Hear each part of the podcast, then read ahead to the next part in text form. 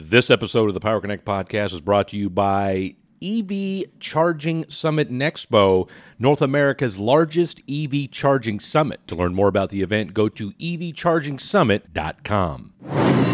I think something that I want to tell people is we need to think bigger now. Uh, I think a lot of the charging conversation and, and the way that we're thinking about charging is still pretty small. And we need to replace the energy capacity of every gas station in America and that is a really big challenge. And so the message that that i am bringing is we need to start thinking bigger. We need to start forecasting and thinking further ahead so that we make smart investments today that are going to serve charging need for a really long time Welcome into the Power Connect podcast. I'm your host, Fred Davis, episode 59 of the program, rolling along on a Thursday. Glad to have you guys on board.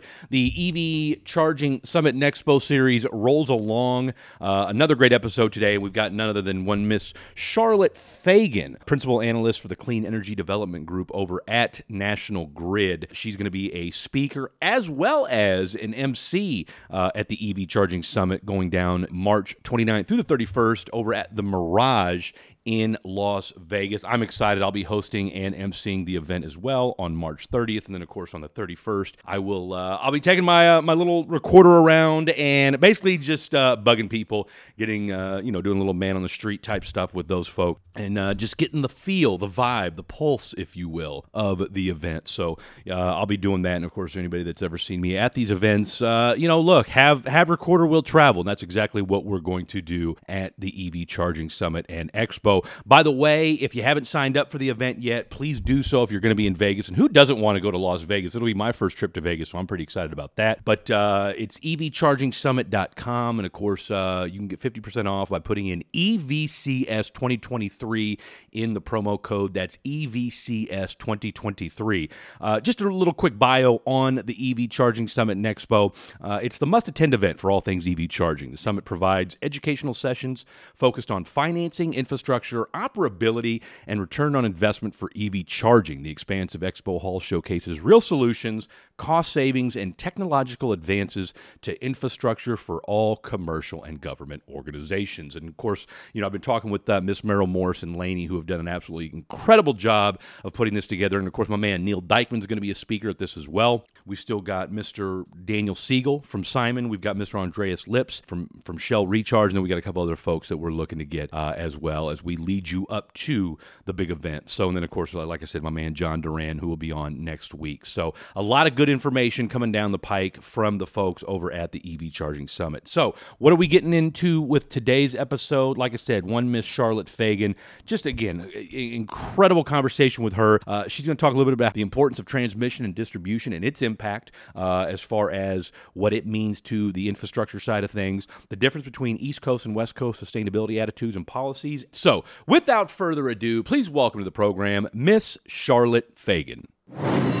It's important for us in two ways. One is that we have our own ambitions to electrify our own fleet. We are part of the First Movers Coalition, so we have signed on to electrify our entire light duty fleet by 2030. So it means that we as a as an EV user, we are acutely aware of a lot of the challenges and opportunities just to install enough chargers for our own trucks, right? So that's kind of one reason why we're interested in engaging in these forums so we can learn best practices from others as we look to build out that infrastructure of charging for our own fleet. But then also we're the electric utility uh, in both uh, Massachusetts and New York, and we need to provide the power to a lot of these chargers. And for us, I think the transportation industry in general has not in the past had to deal with electric utilities that much. That is not the type of energy they used, nor the relationships they needed.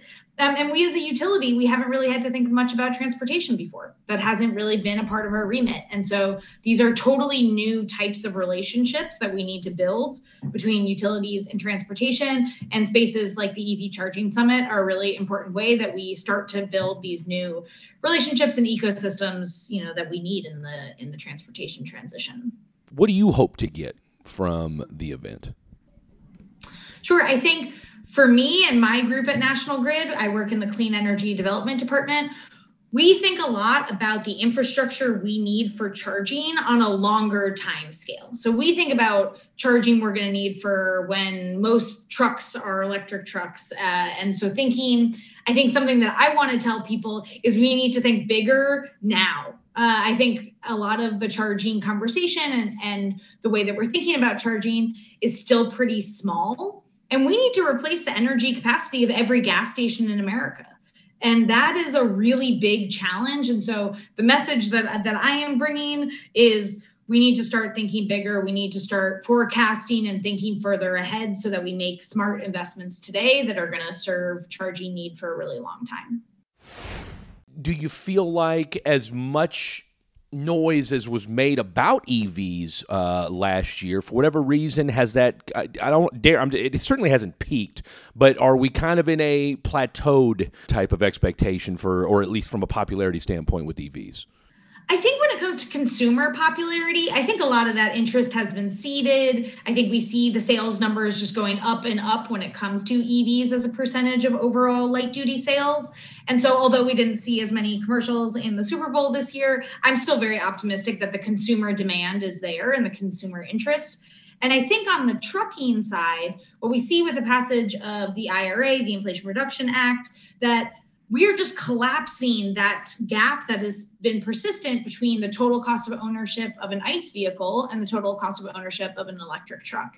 And as that just that gap between those two collapses and you know with the IRA, we're probably seeing those total cost of ownership costs being on par either in 2023 or 2024 for a lot of different truck use cases. I think the market is going to respond really quickly. I have complete confidence that that that the market demand is there, the supply is coming, and that that's to um, that it will meet our expectations for that.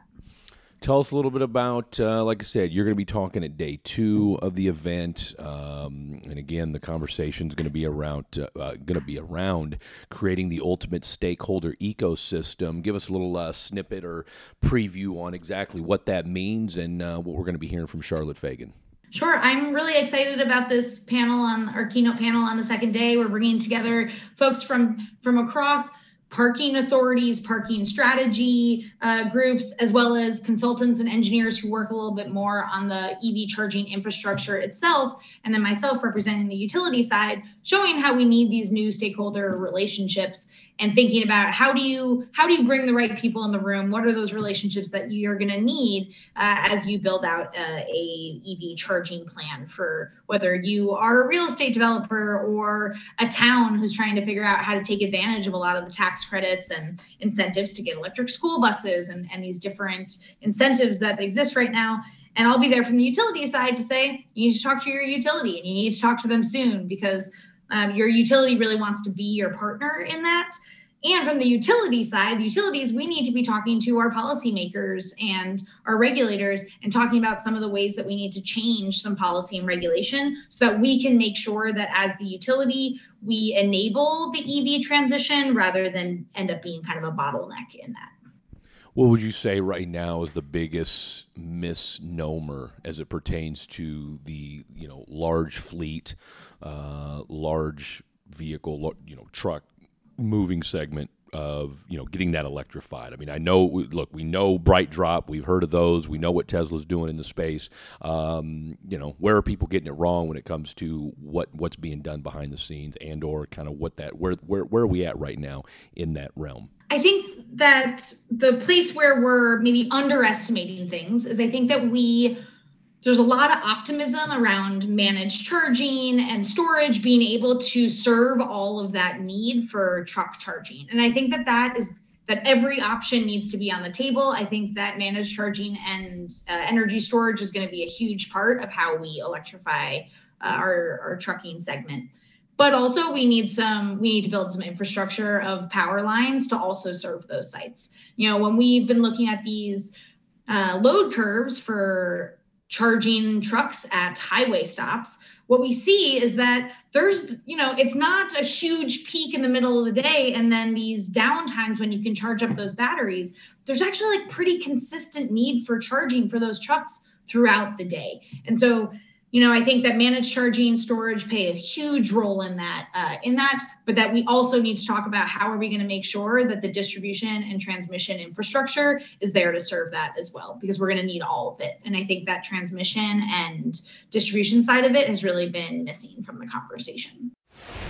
I know just from talking to some folks that they feel like that was the one aspect of the IRA that you know for as lauded and for the amount of money that it's bringing to the clean energy sector and it you know certainly let folks across the globe know that the United States was serious about clean energy uh, it did leave a lot of, you know, left a lot to be desired on the transmission and distribution front. Um, does is that where the private sector makes up for it, and folks like National Grid and, and utilities uh, step in and, and, and pick up that, uh, you know, fill that void? Of course, I mean I, that's what National Grid. That's what we want to be doing, and I think this is where utilities can this is our role. Our role is to make sure to build lines so that power can be delivered where power needs to go. I think what we need, what we need in partnership from our regulators and our policymakers is the ability sometimes when it is prudent and where and when we have real confidence in where that demand is going to appear to build ahead of demand you know as a utility we often we're only allowed to build something once demand has materialized once a customer has said we need 10 megawatts in this area. But as a utility it takes us a really long time to build that infrastructure to get that power there. You know that can that kind of upgrade could take us four to eight years to build. And so in these places where we know we're going to need power like at highway rest stops in areas where there's a lot of fleet depots we need to be able to build ahead of that demand. So that way the infrastructure is there in time to serve those newly electrified fleets as opposed to having to wait for those trucks to be have been purchased for us to be able to build the infrastructure. Because then what we're going to end up with is a really um, problematic time mismatch between when the trucks are available and when the power can serve can be there to charge them. You've got an interesting background in the sense that not only do you have a very, uh, you know, diverse view or excuse me diverse experience because you've worked on both the east coast and on the west coast in the energy side of things. But you've also you know you've worked on sustainable transportation projects in latin america and africa. You know how how did those travels kind of influence your views and give you a better perspective of where we're at here in the United States? And what do you see as being the b- biggest difference right now between whether it's the east coast the west coast and I guess all points in between? Sure. So I think in terms of kind of how my previous career in international development and working in bicycles and sustainable transportation in Latin America and Africa, you know, part of what brought me to the utility sector and the energy sector was, you know, seeing firsthand climate change happening around the world, you know, seeing farmers who the rain was no longer coming and their livelihoods were really being uprooted by that and feeling like as an American that I had a real duty to come and work on reducing emissions here in the US and also to spend some time thinking about how do you make the energy transition happen as quickly and as cheaply as possible so that everywhere else in the world can do it too. And I think that's where American innovation and invention really shines is that we will figure out the energy transition and we'll figure out how to do it in a way that's affordable for everywhere else. Um, because having lived in a lot of places where you do not have where I've not had reliable electricity, you know, having reliable electricity is really cool. It's really cool to be able to turn on your lights every day and depend on that. And that enables so many other things with economic development and businesses to be able to run when you have reliable power. And so figuring out how to have reliable, clean power everywhere, uh, I think that's something that the US can lead on. And it's exciting to feel like that's happening these days with the IIJA, with IRA, that we're really stepping into a leadership role.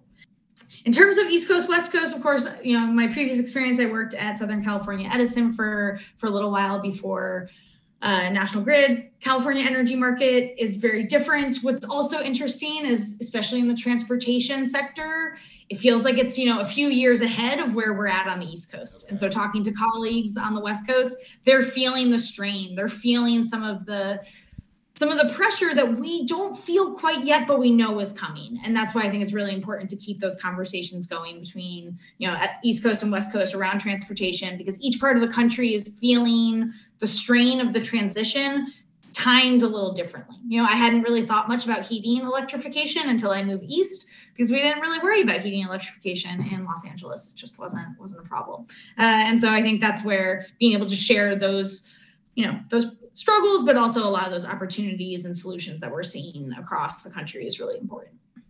What do you hope folks take away from the uh, creating an ultimate stakeholder ecosystem panel that you're going to be a part of on Friday, March 31st? I think the main thing I want people to take away from that is you know, number one, call your utility as soon as possible. As soon as you're thinking about charge, you know, installing chargers, we can help you with figuring out incentives and programs and help give you a sense of uh, of timelines and costs. And also, I think just getting people to think a little more broadly about about the policy and regulatory changes we need to see to enable this transportation transition on a much wider and bigger scale. I think those are the two things that I'm really hoping people come away from our session uh, thinking about. All right, real quick, we'll have a little fun with this, and of course, like I said, I'm looking forward to being a part of the uh, the event as well. Um, Las Vegas. And again, this is a convention, so let's not get carried away. I mean, you know, it's an EV charging convention, so let's. I mean, you know, the debauchery can only go so far. What, uh, you know, what is your Vegas history, and what are you looking most forward to outside of the convention uh, in Vegas? So my Vegas history, the first time I went through Las Vegas was actually the first week that the world shut down in the pandemic. Um, I went out camping by Lake Mead, which has since uh, the water is really receding in Lake Mead from where what it had been two years ago, um, and drove through Vegas as it was completely shut down. It was a ghost town, so it was a really different uh, experience of seeing Vegas. Um, and yeah, I mean, I think something that I marvel about about Vegas, which I think is something for folks at an EV charging conference to think about, is Vegas is amazing in terms of infrastructure. Like we built these fake cities, these uh, you know, fake uh, Eiffel Tower, these just like the the architecture and infrastructure there is kind of mind blowing. And I think that when people haven't experienced that before, it's something to reflect on. Like we built this in Vegas, we can probably build a lot of really cool infrastructure in other parts of the country too. Thank you so much for that, Miss Charlotte Fagan. You can catch all of the Power Connect episodes over at thepowerconnect.net, Apple Podcasts, as well as Spotify. If you listen to us over on Apple Podcasts, leave the five star rating. As you know, it helps with the algorithm, and we think we do a pretty good job. And so far, so good. Had a great February, even though we only put out two episodes. And of course, we've gotten great feedback. Shout out to my boy, Mr. Jack Duack, as well as Arena Filipova uh, for their two excellent episodes so far. Uh, don't forget more episodes from the EV Charging Summit coming up next week. EVChargingSummit.com. Go to the website. Uh, be sure to follow us on LinkedIn, The Power Connect. Follow myself or just connect with me, uh, Fred Davis. If you want to be on the show, if you want to sponsor, if you want to know more about it, and of course, if you want to talk to me at the EV Charging Summit, I know a handful of folks have already reached out. Uh, again, just connect with me on LinkedIn, and or you can always reach out to me via email, fred at thepowerconnect.net. That's fred at thepowerconnect.net. I want to thank everybody for listening. As always, thank you guys so much, the listeners, the guests, and of course, everybody over at the EV Charging Summit. This has been the Power Connect Podcast, connecting the energy transition one conversation at a time.